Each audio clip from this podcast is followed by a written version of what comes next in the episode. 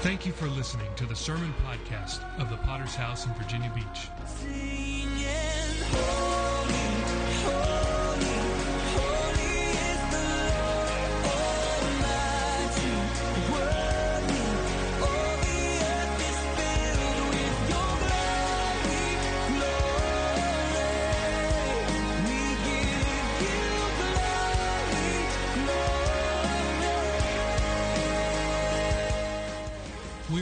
Church with a worldwide vision for winning souls, making disciples, and planting churches. We're a Pentecostal church affiliated with the Christian Fellowship Ministries. We hope you enjoy today's sermon. we can get some more um, we can gain some more understanding as we uh, discuss these things together and we're opening up tonight to the book of revelation and we're looking at chapter 8 hallelujah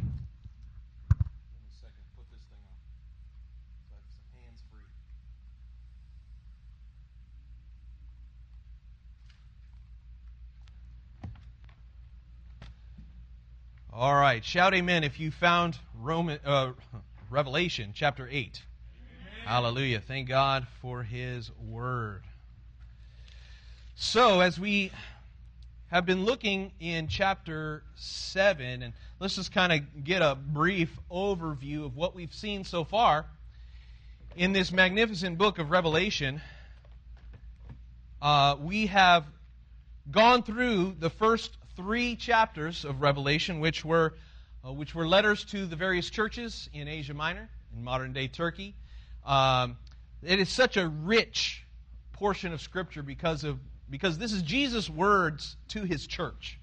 And so uh, it, it's hard for me not to spend uh, 20 weeks preaching out of the first three chapters. But uh, we made it through that. In Revelation 4, uh, we, we had a great departure from the earth and got a view into the very throne room of God. And uh, it was amazing what we saw described there. There is in chapter 5 a scroll. And this scroll that is described in chapter 5 is basically the subject of the last few chapters that we've been looking at. So this scroll contains vital information for the end times. And uh, the Bible said in chapter 5 of Revelation that this scroll was sealed with seven seals.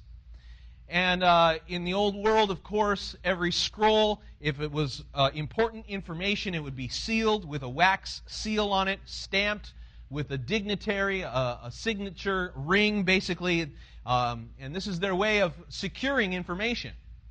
And so when we have a scroll that is sealed with seven individual seals, that means it must be really, really, really important stuff. And so uh, there was a progression of these seals being removed from the scroll. And when each seal was removed, it was coinciding with uh, events taking place on the earth. The first seal coincided with a conqueror being released on the earth. Uh, the second seal, conflict on the earth. Third seal, scarcity and famine. Uh, fourth seal, widespread death on the earth. Does anybody remember how many people died as the fourth seal was removed from the scroll? Patrick. Uh, no, no, that's later on. Yes, sir? Uh, well, you had it backwards. It was a quarter of the world that passed away, 75% remaining. Uh, does somebody want to run the microphone again? Okay, thank you, sir. Um, so, yes, a quarter of the earth uh, passes away. And uh, most of those are going to be people, you know, it, it, it's interesting to think about, uh, you know, what would happen if famine broke out, you know, or, or if we lost electricity. Can you imagine how many people are alive right now just because of our modern technological world? You know, if, if we lost electrical uh, e- even just think about the United States eastern seaboard. I mean, if we lost electricity even for two weeks, there would probably be millions of people that died. People who are dependent on insulin, for example, and insulin which has to be uh, refrigerated. And if all of a sudden you can't refrigerate things and people can't get insulin, uh, there's a lot of people going to die. So that's um, that's probably what is happening in this fourth seal. As a quarter of the world population passes away in a very short span of time. The fifth seal, we saw uh, something very, very interesting, a, a precious uh, group of scriptures there, because we saw the cry of the martyrs, and that was important because we saw uh, people who had passed away. So these are martyrs; these are people who had died for their faith, but they still remained uh, in heaven. And so we got a glimpse into intermediate heaven, heaven as it is now, not as it's going to be, which is kind of a rare view that we have in the scripture. But we saw them as they're crying out for judgment. They're crying out because they had been killed. Um, they had uh, suffered greatly, and they're they're they're praying to God. God, when will, will you judge uh, judge and avenge these actions that were taken against us? So uh, interesting things to learn there. Sixth seal was the cosmic disturbances that we looked at last week, uh, which included the sky receding as a scroll. Every mountain and island moved from its place. The earth literally is shaking uh, as a result of this sixth seal being removed from the scroll. And as uh, a parenthesis here, now we're in uh, chapter 7, which we also looked at last week. Uh, in chapter 7, then we read about the, the, uh, those who are marked by the Lord. And we got a number for that. Patrick, Patrick got that number uh, just a moment ago. There was 144,000. And does anybody remember where that number co- came from? How, how was it split up? Yes, sir. 12 tribes of Israel, and one of them had 12,000 from each tribe. 12,000 from each tribe of Israel. And what did they receive? What did they receive from God? The 144,000. Marquita? Is it the um twelve plagues? No. Oh, Andre? White robes. Uh, well, no. yes. A seal, that's right. They received a mark. a seal on their forehead. There you go. A, a seal, a mark on their forehead, which, what, what, what did we decide that that seal mean? What did it mean? What did it, how did it mark them as different from the rest of the earth? Yes. He marked them as uh, he marked them as children of God. hmm Which meant what exactly?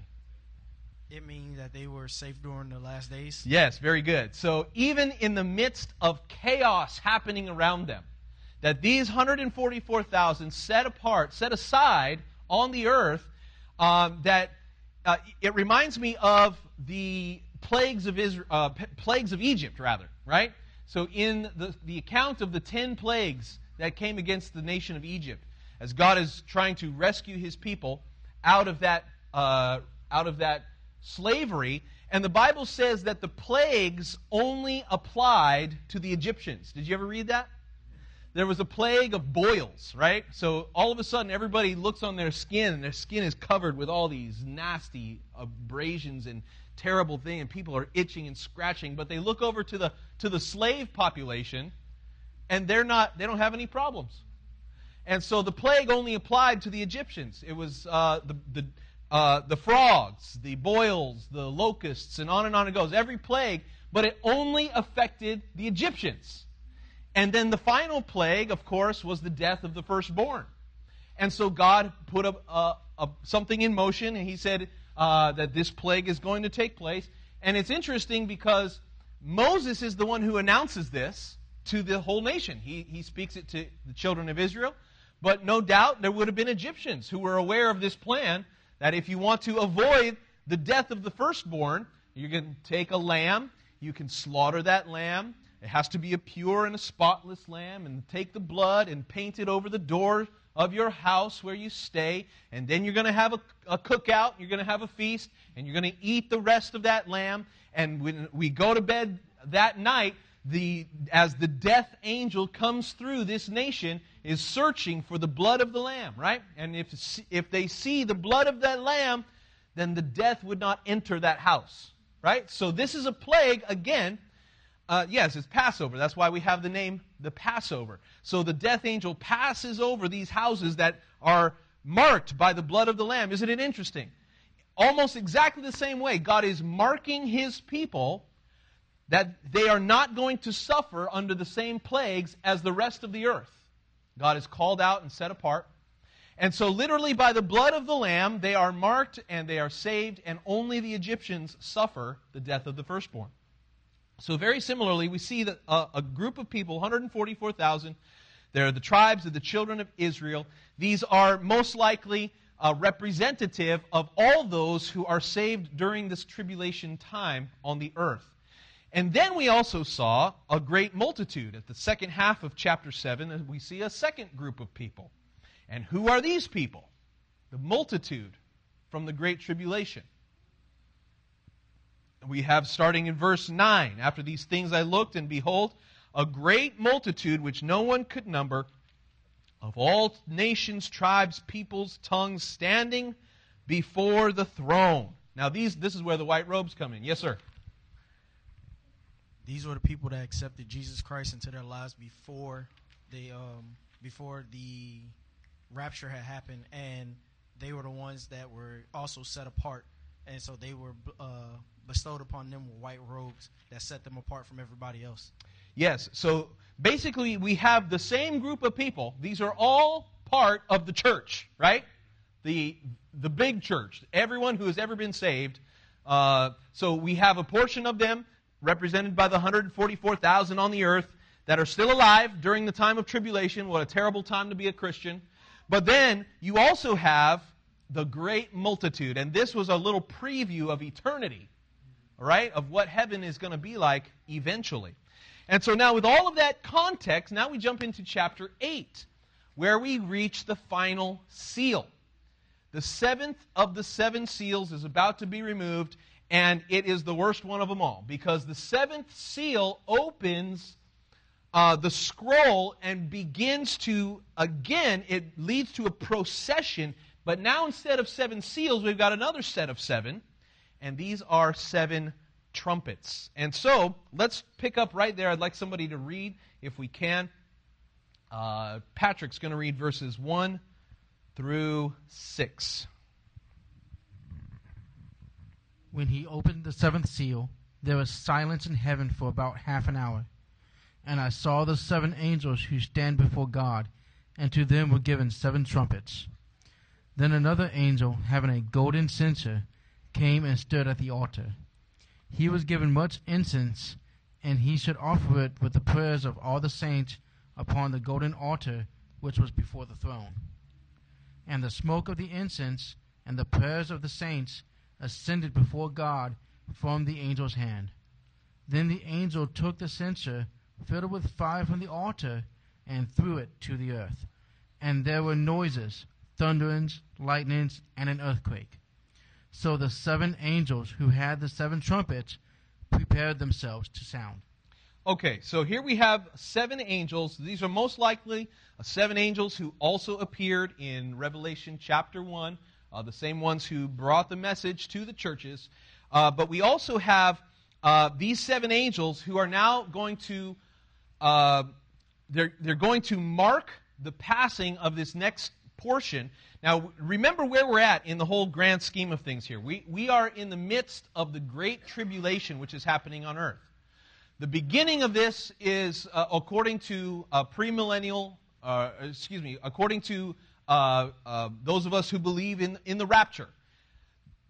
That is the beginning moment of a seven year time span that is split up into two halves the first three and a half years and the second three and a half years. We're, we're going to see how that's divided in, uh, in just a few moments.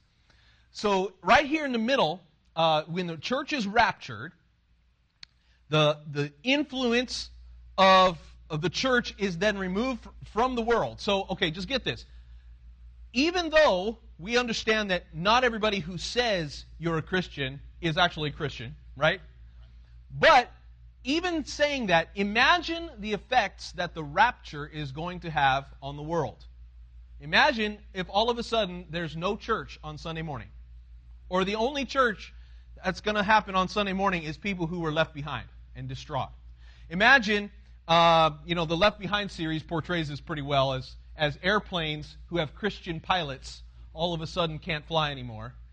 All of a sudden, uh, police officers and government officials, all those who are true believers, vanish in a moment to meet Jesus in the air. So that is a cataclysmic event all by itself. And that marks the beginning of these great tribulation events. Okay? So that's the beginning. A lot of Christians are going to, uh, every true Christian will be gone. Right? Yes. My mom, who uses a walker, we like to freak out the neighborhood. and when we go places, we leave her walker standing out in the middle of the yard. leave, you got to leave a pile of clothes there with it. um, okay, so that, that marks the beginning of this seven year period. Now, as we have been reading through chapters 6 and 7, we are progressing through this first half of the tribulation period.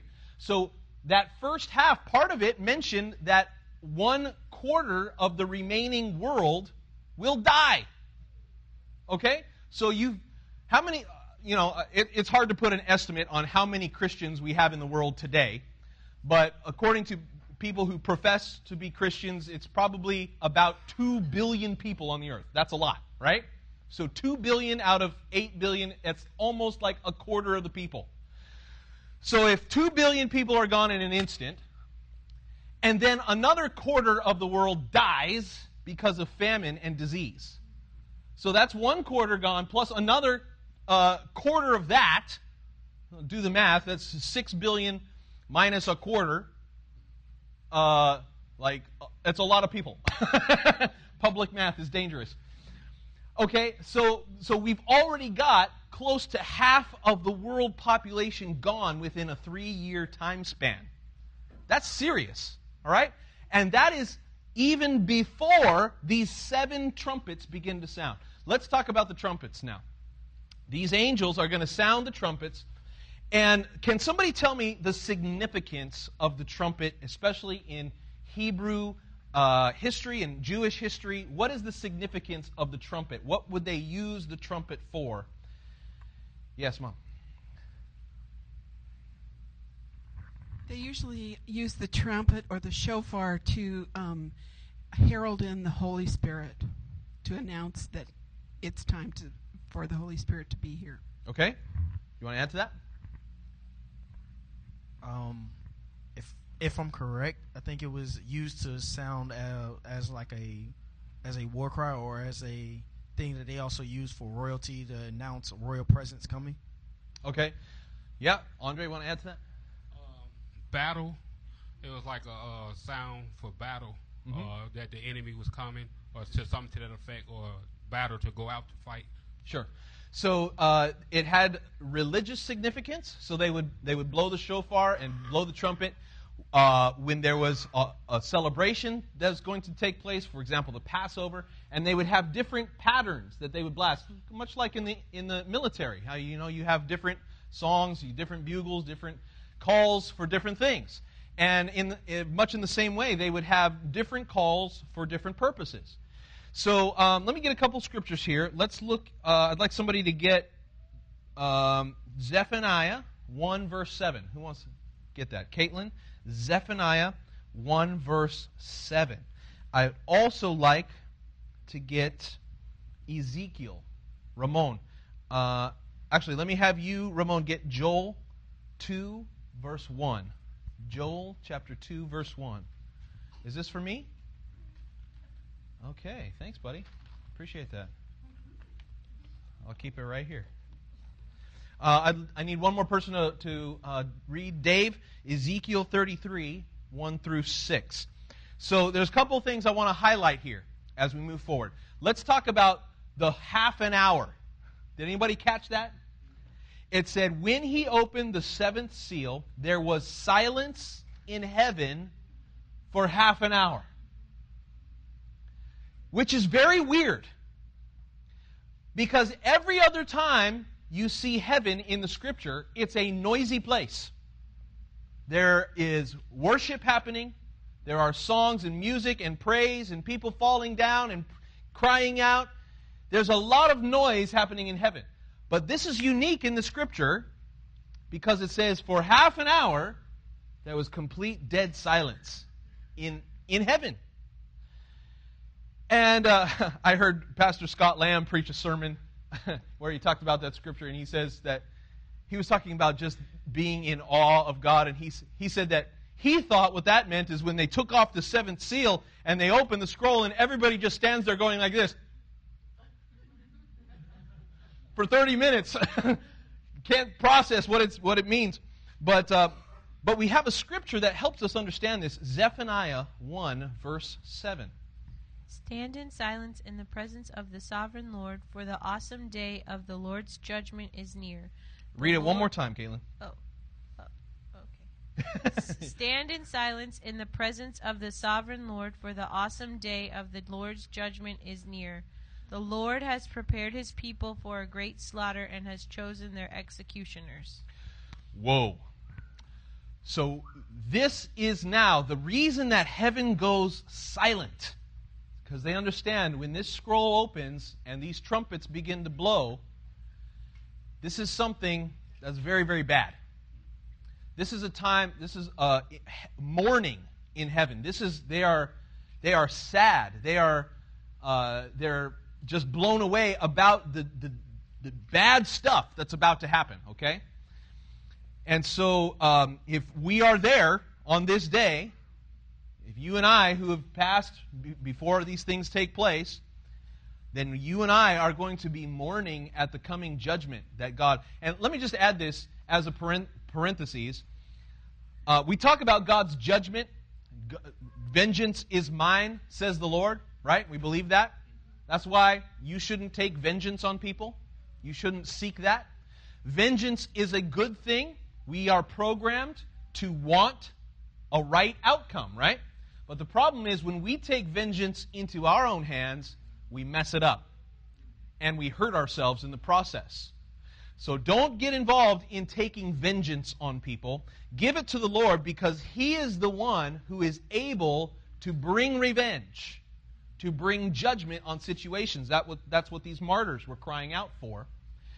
And so, but what I want to say about that is when you see God's judgment really happen, it is not a reason to celebrate. God is not overjoyed at bringing destruction on the earth.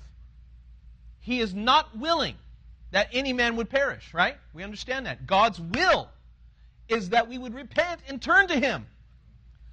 But when the world does not do that, when the earth has now been stripped of the church and the end times are playing out, you got to sit down, brother.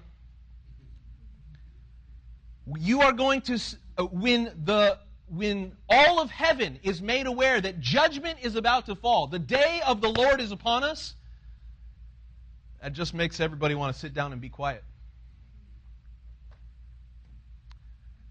It's a heavy thing to understand what's about to happen. So these trumpets begin to blow. Um, trumpets have deep roots in the history of Israel. Uh, let's read Joel 2, verse 1. Blow ye the trumpet of Zion, and equal a alarm in my holy mountain. Let all the inhabitants of the land tremble. For the day of the Lord come for it is nigh at, at hand. hmm So again, it's the same same um, the same words that are being used. The day of the Lord is soon; it's coming quickly. That's why they blew the trumpet. Uh, it was a call to blow the trumpet because the day of the Lord is approaching. We have uh, also in Ezekiel 33 verses 1 through 6. Uh, again, the word of the Lord came to me, saying, Son of man, speak to the children of your people, and say to them, When I bring the sword upon the land, and the people of the land take a man from their territory, and make him their watchman, when he sees the sword coming upon the land, if he blows the trumpet and warns the people, then whoever hears the sound of the trumpet and does not take warning, if the sword comes and takes him away, his blood shall be on his own head.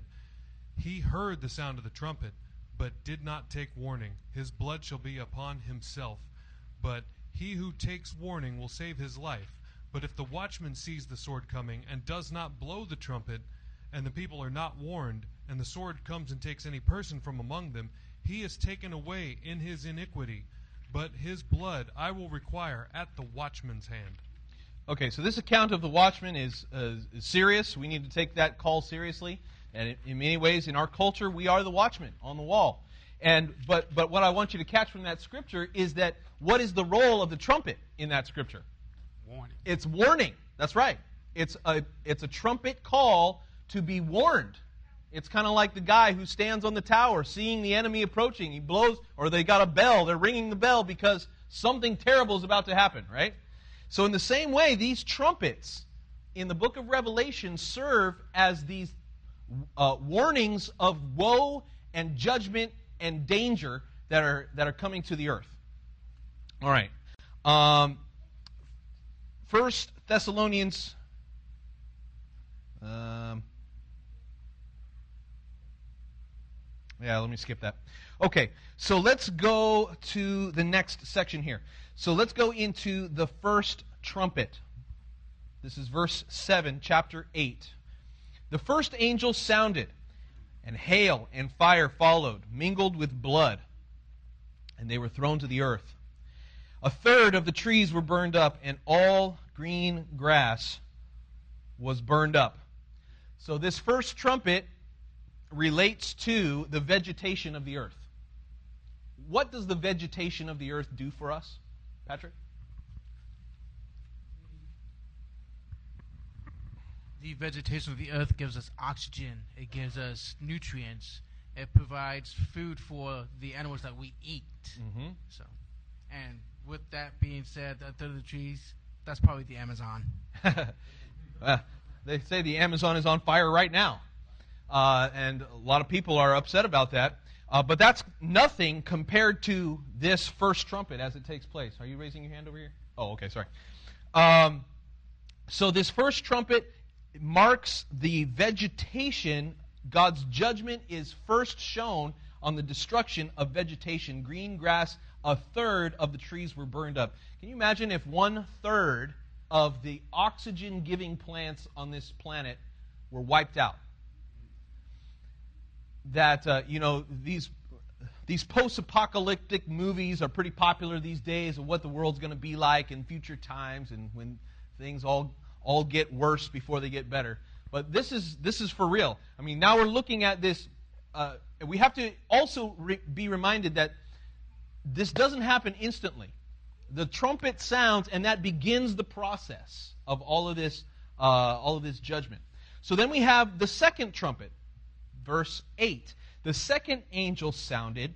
Something like a great mountain burning with fire was thrown into the sea, and a third of the sea became blood, and a third of living creatures in the sea died, and a third of the ships were destroyed. So now, in the in the previous chapters, we saw destruction to one fourth of everything. Now we're seeing destruction in one third of everything. So one third of the vegetation, and now one third of the seas are destroyed. So um, we know that this is not literally a great mountain burning with fire that is thrown into the sea, but but the apostle in the ancient world he probably can't doesn't have words to describe what he's seeing. So he says something like a great mountain burning with fire was thrown into the sea. So what do you suppose that uh, the apostle John was seeing? I mean, we, we can't read in too much here, uh, but we might have some ideas. Yes. Um, an asteroid uh, coming from outer space actually striking into the ocean. That certainly is within the possibility, isn't it? Denise, did you? what do you think? A volcano. A volcano. That's interesting. So the second trumpet sounds like the eruption of a great volcano. Uh, this is similar. Isn't it interesting that we have more imagery that goes back to Egypt? What did the Bible say happened to the river Nile in those ten tribes? Yes? I believe it turned to blood. That's right. The, the rivers of the Nile turned into blood, and this was this was a, an affront to the Egyptian culture because they worshipped the Nile River as their god. They believed that the Nile was God because of all of its life-giving properties, and and so when when the God of the Hebrews strikes the Nile River, turns it to blood, he's saying basically, oh, your your God of the Nile doesn't have much power, does he? Okay, so uh, in these last days, this great tribulation, the seas are struck, and a third of living creatures in the sea die. We have the third trumpet then in verse 10. The third angel sounded, and a great star fell from heaven, like a, a burning like a torch, and it fell on a third of the rivers and on the springs of water. The name of that star is wormwood. And a third of the waters became wormwood, and many men died from the water because it was made bitter. Okay, so we have waters of the sea that were struck by the second uh, trumpet. Now we have the third trumpet, which applies to what? What, what waters are we talking about now? Fresh water. That's right. So we have salt water, fresh water. So think about places on the earth today that are already in a crisis for water, like Phoenix, Arizona. So, you know, uh, Phoenix has to import most of its water from California and Nevada. And they have these huge canals that take water in. So all of a sudden, uh, when water's already scarce, now there's going to be some kind of comet or meteorite that comes down. Uh, the name of it was called wormwood, and, and somehow, th- as this strikes the earth, it's going to affect one third of all freshwater sources on the earth. And many men died from that water because it was made bitter. So, uh, does anybody know about wormwood? What does that refer to? Oh, Patrick? Oh, okay. Yep. Somebody want to take a guess? Um, wormwood is what they use to make abstinence, and abstinence, Make what? Abstinence, Okay. Yep. and abstinence is an illegal substance in the state because of how potent it is to the human body. And what does it do to the human body exactly? It intoxicates people, and it also dries it. Uh, it dries out most of the uh, water in your body, so it kind of just it makes you extremely dehydrated. Wow. So um, typically they would use um, wormwood. It, it's not a poisonous substance necessarily, but it has a very strong and bitter taste. The, the fact that it's used here in this scripture simply means it's, a, it's, it's used as a metaphor for calamity and sorrow. The bitterness of this plant, uh, obviously, it ruins the water that, it is, that it's in. And so um, that, that is terrible. I mean, we depend on water every day. You can survive a couple of weeks without food, but you're not going to survive only but a few days if you don't have a good source of water. Yes?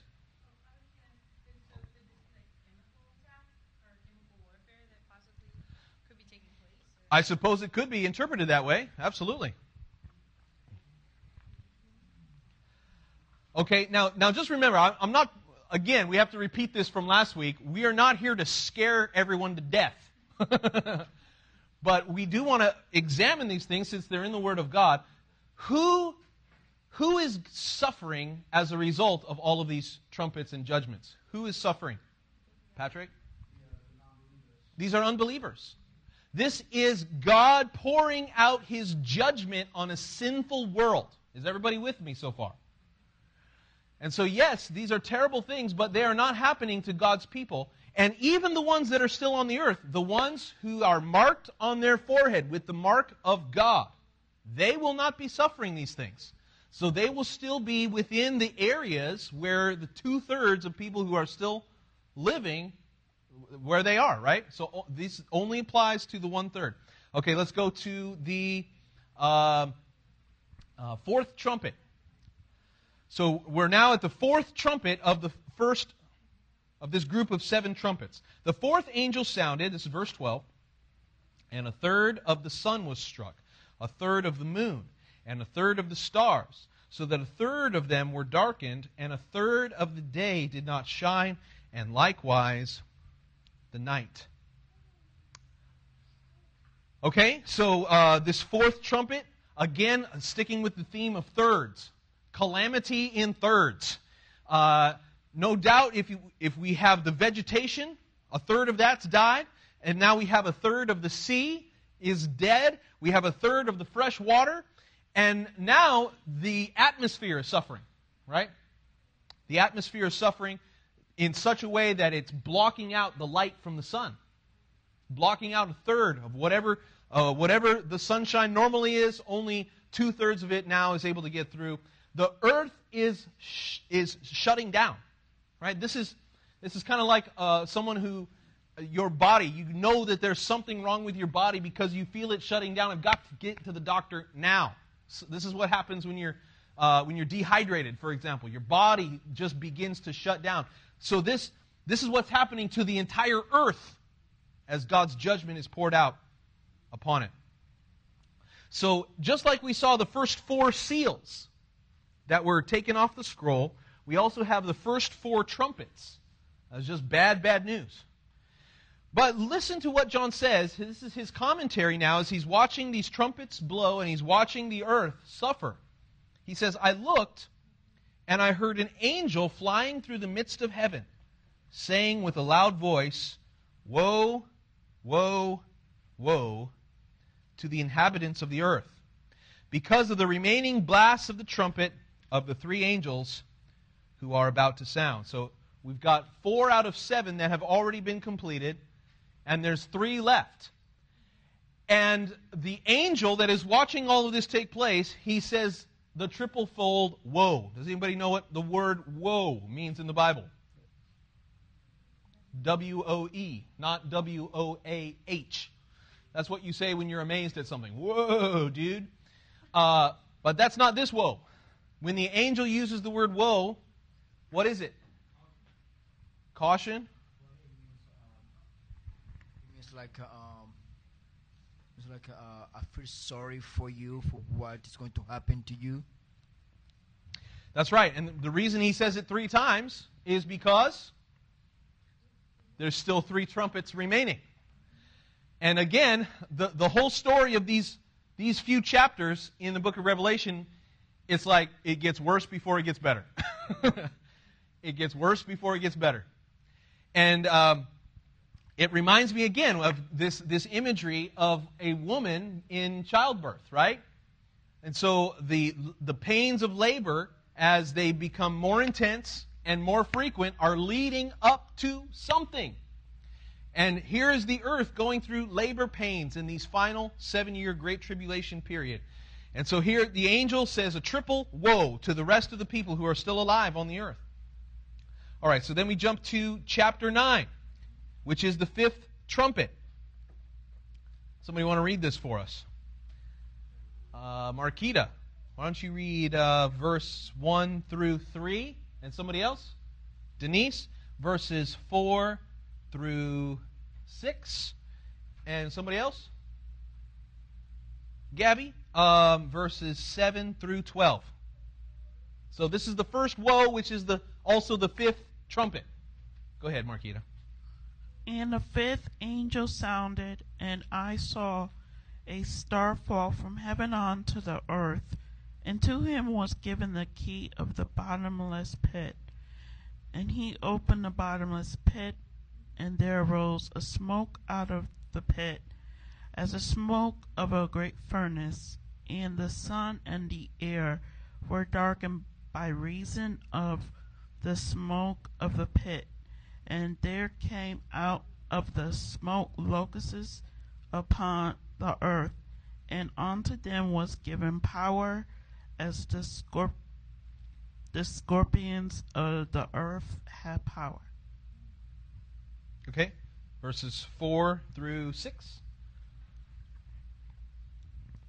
They were commanded not to harm the grass of the earth, or any green thing or any tree, but only those men who do not have the seal of God on their foreheads. And they were not given authority to kill them, but to torment them for five months. Their torment was like the torment of a scorpion when it strikes a man. In those days, men will seek death and will not find it. They will desire to die, and death will flee from them. That sounds pretty bad. And then verses 7 through 12. In appearance, the lo- the locusts were like horses prepared for battle. On their heads were that looked like crowns of gold. Their faces were like human faces, their hair like woman's hair, and their teeth like lions' teeth. They had breastplates like breastplates of iron, and the noise of their wings was like the noise of many chariots with horses rushing into battle. They have tails and stings like scorpions, and their power to hurt people for five months is in their tails. They have as king over them the angel of the bottomless pit. His name in Hebrew is Abaddon, and in Greek he is called Apollyon. The first woe has passed. Behold, two woes are still to come. Whoa. Whoa is right. so this is, again, the fifth trumpet, the first woe of three. And this first woe, the fifth trumpet, is all about locusts that come from the bottomless pit. And now we could spend we could spend a few minutes trying to figure out what these locusts are, but I don't think that that would be helpful because we've never seen anything like these things. These are certainly different from the locusts which appear as one of the plagues of Egypt. It's interesting, we still get echoes back to the plagues of Egypt here. But those were natural locusts, even though they came in supernatural numbers and in supernatural uh, frequency, right? The locusts which ate up everything in Egypt. But these locusts that are described, they are not of this earth. These are demonic locusts. They literally come from the pit of hell. And they come in numbers that will overtake the world. And for five months, they are given free reign to cause harm and suffering to the people on the earth. But did you catch what it said there in verse 4? It said, Only those men who do not have the seal of God on their foreheads. So if you didn't have that seal, you'd be trying to buy one, right? This is going to be a terrible time to be alive on the earth. It said that the torment, uh, in those days, verse 6, men will seek death and will not find it. They will desire to die, and death will flee from them. They will be thinking, I just want to die because of how terrible these terrible creatures are. Their stings are going to cause pain. Um, and so, uh, any comments or questions about this so far? It's bad news. okay, let, let's go to the angel that had power over them. The Bible describes this angel, and uh, by the way, this is not an angel of heaven, because every uh, every demon from hell was once what? An angel. And uh, interesting that we have one third of the angels. This is again the same number of uh, uh, the same fraction of those angels that have fallen from heaven, and the Bible says fallen to the earth. The earth is the dwelling place of hell and all of its fallen angels. So, this angel that has been given power over these demonic locusts, in Hebrew his name is Abaddon. In Greek his name is Apollyon. What do you think that that means? Caitlin? You're cheating. It says the destroyer. The destroyer. So the destroyer is given authority to destroy and cause unimaginable pain and suffering for a period of five months. One woe is past, and two more woes are coming. Okay, so let's just pause right here. Why is this happening? Why would God be so cruel? I mean, we can't imagine inflicting this kind of pain, these, these creatures that are able to cause so much pain and agony to the human race. Why is God allowing this to happen? Mike? God's judgment? God's judgment. Is God cruel to allow a demon called destruction to inflict such agony, to cause men that want to die, but death would flee from them? Is- Is God cruel about this or what? Yes, Patrick? I, I think he's doing this not only for judgment, but to make people repent. He wants to save them, so he's trying to make them suffer. I, I, it sounds cruel, but he's not a cruel God. You said so yourself. Yes, I did. You want to add to that? Okay, Mom?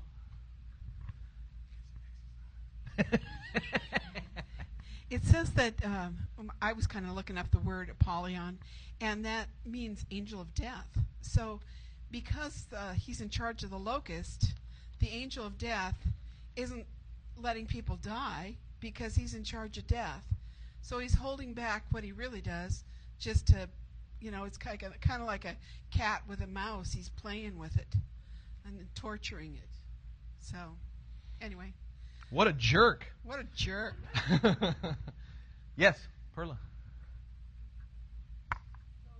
when you ask why, I feel like it's because God is just, and you know, like He had warned us with so many prophets in the past. Then He sent Jesus, and then we still have not repented. Many of us, and like the word say, He is just, and Mhm. He is gonna have. It's gonna be justice. Yep. So for those, you know, who didn't repent, for those who didn't deserve, you know. Yep. It's So- just, I feel like it's just. Absolutely. So he- here's here's the better question.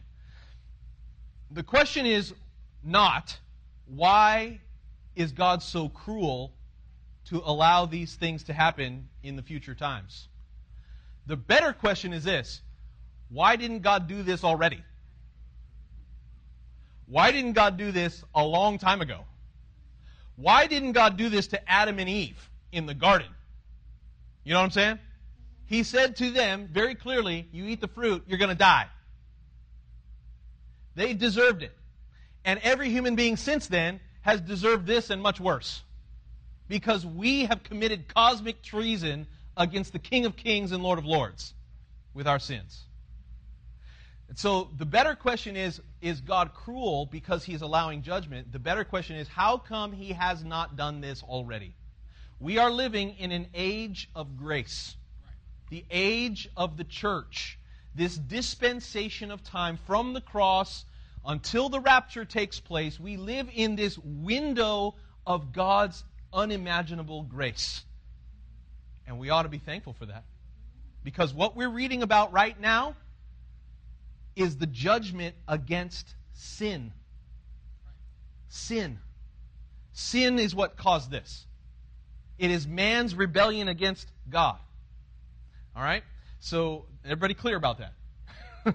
so, we have the fifth trumpet, which is the first woe. And now, let's look at the sixth.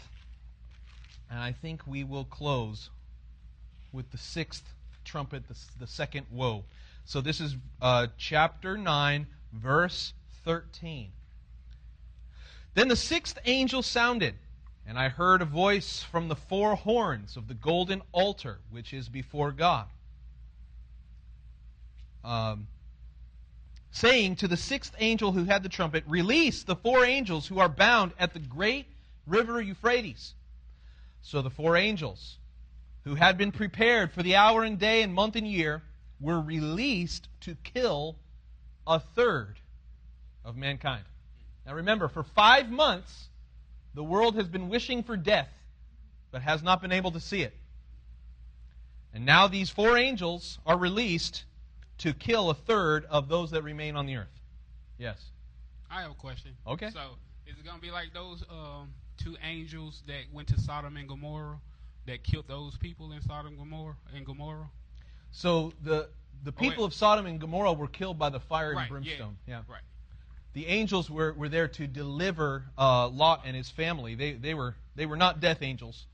Um, so w- it's not i- perfectly identified here whether these are angels of God or whether these are demon spirits, but it does say that, uh, that they were in heaven. so I think it's, it's, it's obvious here. It says um, the four horns, uh, the six angels, release the four angels who are bound at the great river Euphrates. So the four angels who had been prepared for the hour and day.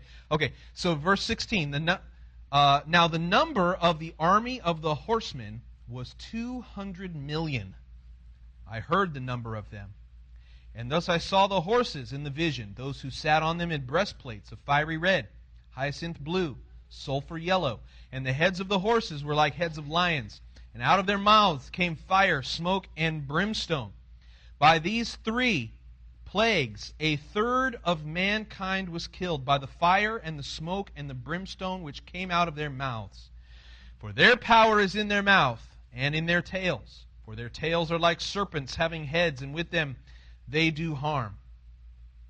But the rest of mankind, who were not killed by these plagues, watch this. They did not repent of the works of their hands, that they should not worship demons and idols of gold, silver, brass, stone, and wood, which can neither see, nor hear, nor walk. They did not repent of their murders, sorceries, or their sexual immorality, or their thefts. And that is why judgment is being poured out on them. So, what's interesting here to me is the Bible mentions that they are worshiping demons. They are involved in straight up demon worship. They are worshiping the very creatures that are tormenting them. And even after seeing all this death and destruction and mayhem and, and um, terrible stuff, it's still not enough to make them repent. You know what this is? This is the unforgivable sin. The sin against the Holy Spirit that Jesus spoke about. It's the sin of pride that says, Nope, I don't care what you say to me, I will not repent. That is the sin which cannot be forgiven and which will not be forgiven. Every other sin, no matter how wicked it might be, if we repent, God will forgive us. But this sin, that stubborn headed heart of Pharaoh, says, I will resist the Holy Spirit. That's the one that God will never forgive. And that's the one that God is, has to judge in these last days. Okay, I saw a hand go up. Dave? It just uh, struck me that um, as all these judgments are being poured out, you know, there's a quarter of the population, then another quarter, then a third, Right. then another third, then another third, and and um, and it, it it just boggles my mind that God could just wipe everybody out at once. Oh, sure. and not have to go through seven seals and seven trumpets, and he could just wipe them all out. He could snap once. his finger like He Thanos, you know? He could just, you know. But it's like he, but it's like he takes away a, a, a segment of the population and leaves everybody else, Yep. so that they can repent. Yep. And when they don't, another quarter, and then from the people that are left, a third, and then, and then you get all the way down to this, and there's still a, you know, there's still people on the earth. Who Yeah. Are, who's who are still able to repent, but they don't. And these are people who are still actively committing wickedness against God. It said in verse 21 their murders, their sorceries, sexual immorality, and theft. It's still rampant in the earth, even in these last, uh, in, in this wicked time that's happening. Did you have a comment there? Okay. um, okay. Now, uh, I think we're going to go ahead and close this off. But just to give you a preview.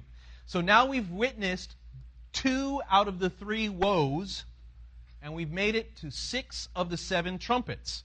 Now there's a pause here. Chapter 10 and chapter 11. Um, there's a little pause, and there's some events that take place before this final trumpet is blown, final trumpet of God's judgment. And uh, there's some amazing stuff that happens um, with the Apostle John and the two witnesses, the witnesses killed and resurrected. And then the seventh trumpet is where it starts to turn around. But again, it gets worse before it gets better. so we're going to go ahead and close in prayer tonight. Let's bow our heads this evening, close our eyes. We thank you again for listening. Do you want to receive updates from our church in your inbox? Make sure to sign up at our website, vbph.org. If this message has been a blessing to you, would you consider supporting our ministry with a generous donation? Please visit our website vbph.org and scroll down to find the Give button at the bottom of the page. We would be so grateful for your support. Until next time, love God and love people.